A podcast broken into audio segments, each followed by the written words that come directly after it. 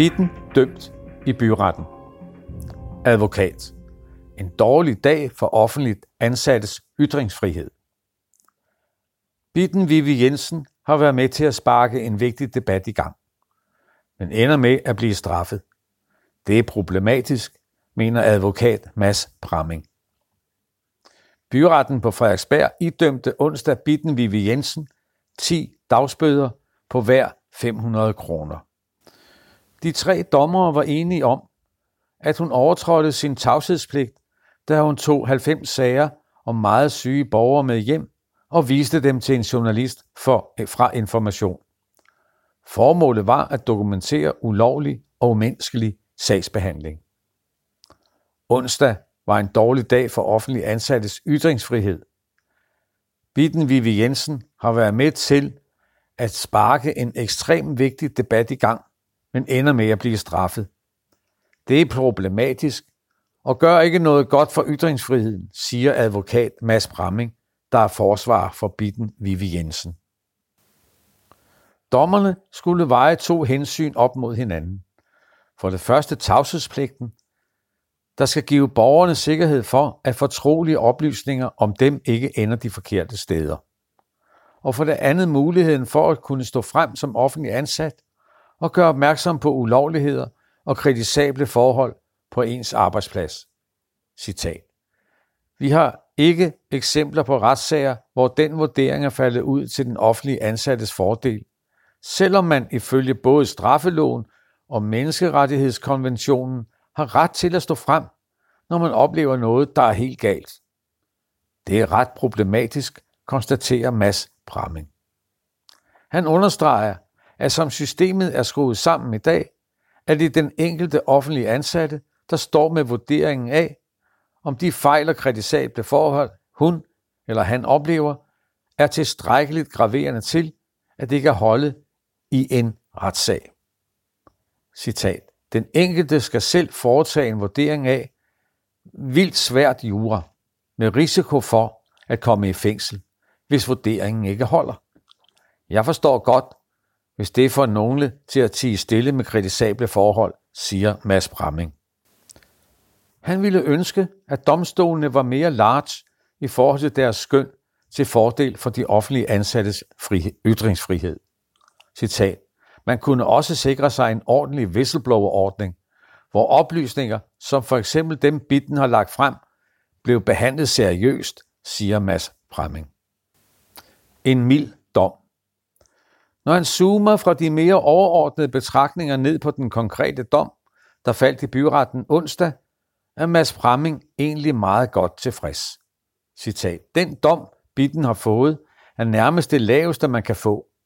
Selvfølgelig ville vi have været bedst med en frifindelse, men det er ikke en kæmpe overraskelse, at Bitten bliver dømt. Når hun har tilstået at tage sagerne med hjem uden samtykke, forklarer forsvarsadvokaten. Anklagerne krævede ubetinget fængsel, men det blev altså afvist af de tre dommere. Dommerne erkender, at Bibi Vivi Jensen med sin handling har ønsket at sætte fokus på nogle problemer, der har væsentlig samfundsinteresse, og at det lykkedes for hende at få i gang sat en debat om problemerne. Men retten mener ikke, at Bitte Vivi Jensen har afsløret egentlige ulovligheder, og påpeger, at det var unødvendigt, at hun tog så mange sager med hjem. Dommerne vurderer, at det, som er blevet afsløret, ikke er alvorligt nok til at berettige brud på tavshedspligten. Citat. Det er svært at dokumentere, at det er ulovligt at parkere meget syge mennesker i ressourceforløb, og det ikke bare er tale om en skævert fra kommunens side, konstaterer Mads Bramming. Det er ellers nogle helt absurde sager, vi fremlagt i retten, hvor vildt syge mennesker, der for eksempel bruger blæ og rollator, er blevet sendt ud i ressourceforløb, tilføjer han. To læger var vidner. På retsmødet onsdag var to læger vidner. Det var psykiater Mogens Onden og praktiserende læge Anders Beik. Begge to har patienter i Frederiksberg Kommune. De fortalte i retten om, hvordan de skriver lægeerklæringer i en uendelighed til kommunen, men at uanset hvad de skriver, kan kommunen i mange tilfælde se muligheder for at udvikle arbejdsevnen, som lægevidenskaben ikke har øje for. Resultatet er, at meget syge borgere bliver sendt ud i langvarige ressourceforløb. Argumenter fra forsvarer og anklager. Ellers var det procedurer fra anklager og forsvar, der fyldte mest på retsmødet onsdag. Anklager Benjamin Forårskov holdt sig stringent til juraen og det brud, der er sket på tavshedspligten. Hvad nu, hvis det var dine oplysninger, der blev lækket, spurgte han. Hvis det var dig, der blev fanget i kommunens maskine, ville du så ikke ønske, at nogen slog alarm? lød svaret fra Mads Pramming i hans procedure. Derudover lagde Mads Bramming vægt på, at ingen har lidt skade ved, at Bitten Vivi Jensen har taget de 90 sager med hjem og vist dem til en journalist. Citat. Enten har sagerne ligget hjemme hos Bitten, eller også at de blevet vist til en super seriøs kavlingvindende journalist, der har behandlet oplysningerne i fortrolighed. De 90 borgers personlige oplysninger har ikke været ude i offentligheden. Informationen skriver, information skriver om en enkelt person, men han er anonymiseret i artiklen, forklarer Mads Fremming. Når Bibi Vivi Jensen tog så mange sager med hjem, var det for at kunne dokumentere, at mishandling af meget syge mennesker foregår systematisk, og der ikke er tale om en enkelt fejl. Anklagemyndigheden påstod, at tavshedspligten er brudt under skærpede omstændigheder, men den påstand afviser dommerne. Retten konstaterer, at der ikke er sket betydelig skade ved bruddet på tavshedspligten. Vil anke sagen. Bivi Vivi Jensen er lettet over, at der er gået tre år nu endelig er faldet dom i sagen. Citat. Dommen er jo meget mild. Jeg opfatter det som systemets forsøg på at opretholde facaden. Man siger, at jeg er skyldig, men giver en meget lille straf, siger hun og understreger samtidig, at uanset hvad dommerne siger, fastholder hun, at der er sket ulovligheder i alle 90 sager. Bitten Vivi Jensen meddelte med det samme, dommen var faldet, at hun ønsker at anke den. Citat. Jeg vil gå hele vejen. Ellers er jeg nøs for, at der bliver lagt låg, låg på kritikken, og at sagsmishandlingen får lov til at fortsætte, siger hun. Men ifølge reglerne i retsplejeloven kræver en ankesag i landsretten, at straffen er større end 20 dagbøder eller en samlet bøde på 6.000 kroner. Hvis sagen er principiel, kan procesbevillingsnævnet dog give tilladelse til, at sagen alligevel ankes til landsretten, selvom straffen er mindre, som i dette tilfælde.